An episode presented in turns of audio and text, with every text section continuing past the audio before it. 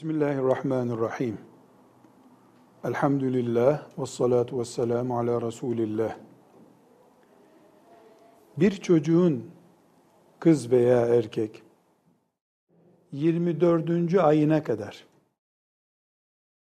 emdiği süt, insan sütü, o çocuğun süt emzirenle arasında annelik, evlatlık ilişkisi kurar. Dolayısıyla her insanın iki annesi olabilir. Birisi rahminden dünyaya geldiği annesidir. Diğeri de küçük bebekken iki yaşı bitinceye kadar sütünü emdiği annesidir. Resulullah sallallahu aleyhi ve sellem Efendimizin de iki annesi vardı. Bir onu doğuran annesi vardı. Bir de Taif'te süt emdiği annesi vardı. Yani süt anneliği insanlığın yeni keşfettiği bir şey değildir. Bir insanın başka bir kadının sütünü emmiş olması yani doğuran kadının dışında, onu doğuran annenin dışında birisinin sütünü emmiş olması o kadının rahminden doğmuş gibi olması demektir. Nasıl bir kadının rahminden doğmuş olan o kadına anne diyor. O kadının diğer doğurduğu çocuklara kardeş diyor. O kadının kardeşine dayı diyor. O kadının amcasına amca diyor. O kadının kocasına baba diyor. Aynı şekilde kim kimin sütünü emerse bir çocuk kız olsun erkek olsun süt emdiği kadının çocuğudur. O kadının o andaki kocası onun babasıdır. O kadının diğer çocukları onun kardeşidirler. O kadının dayıları onun dayılarıdırlar gibi devam eder. Bunun için süt annesi kendisini doğuran annesi dışında bir kadından süt emen çocuğun iki ailesi var demektir. Yalnız bu iki aile olmak yani sembolik bir aile anlamında aile değil.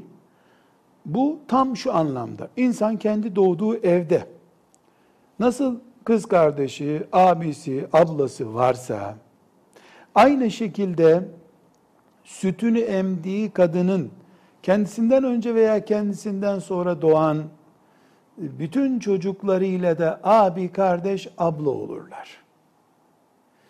İnsan kendi öz kardeşiyle nasıl mahrem oluyorsa ki mahrem olmak ebediyen evlenememek demek.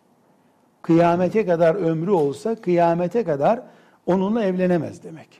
Süt dolayısıyla ortaya çıkan aile bağı içinde aynı kural geçerlidir. Kıyamete kadar kesinlikle ondan e, anne gibi uzak duracak. Yani mahremlik açısından ağabey kardeş evinde neyse süt evindeki abi kardeşlikte o olacak.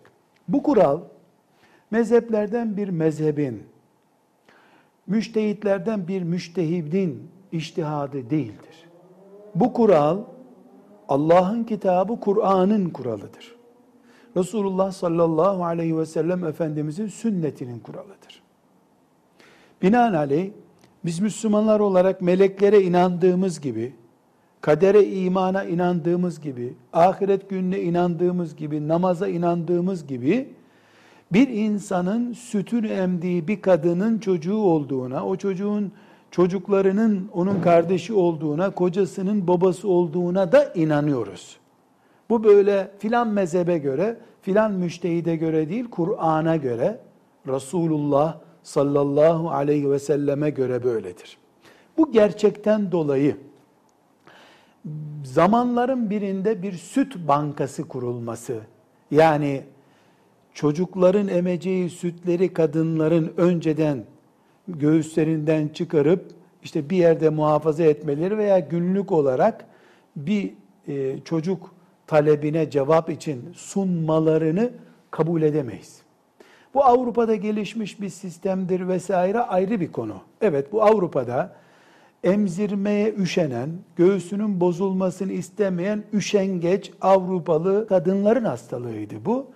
Devlette doğan çocuğa çare bulmak için Cezayir'den şuradan buradan gelmiş, e, orada ikinci sınıf vatandaş, siyahlar diye tuttukları e, kadınların sütlerini önceden toplayıp kendi lord kadınlarının, birinci sınıf kadınlarının doğurduğu ama emzirmeye üşendiği çocuklarına hazır süt bulmak için geliştirilmiş bir projedir.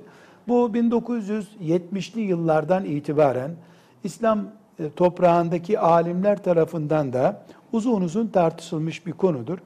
E, bir iki hoca efendi kayıt altına alınırsa kim kimin sütünü emiyor belli olursa nüfus kağıdına ilave edilirse vesaire caizdir demişlerdir. Gerçekten öyledir. Yani yüzde yüz takip edilse bu caiz olabilir.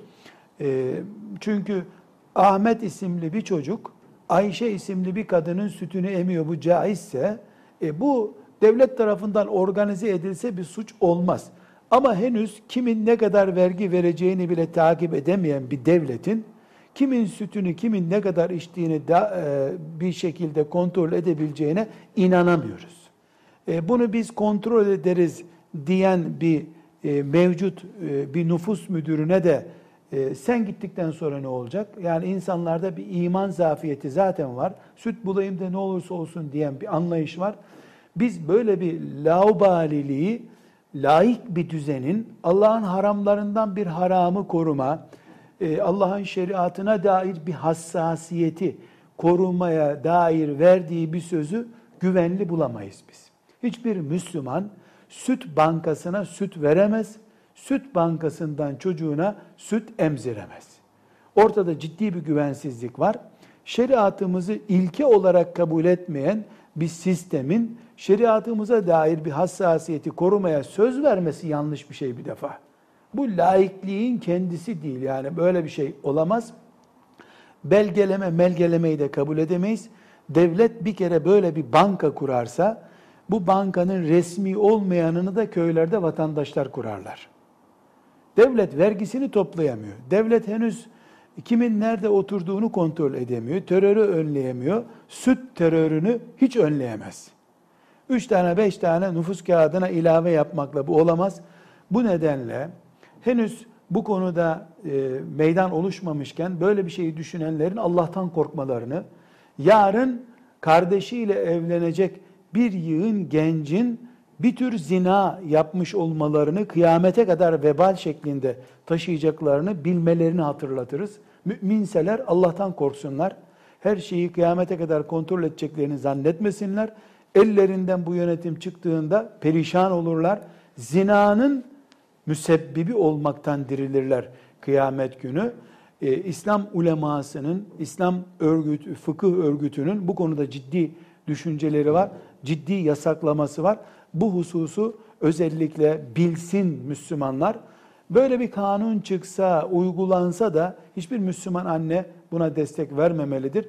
Ayrıca bir sıkıntı daha var. O da şudur ki böyle bir uygulama, devletin bunun bankasını kurması bir çocuğa merhamet gösterip onu emzirecek anne sayısını azaltacaktır. Çünkü bu iş ticarete dönmüş olacak. Velhamdülillahi Rabbil Alemin.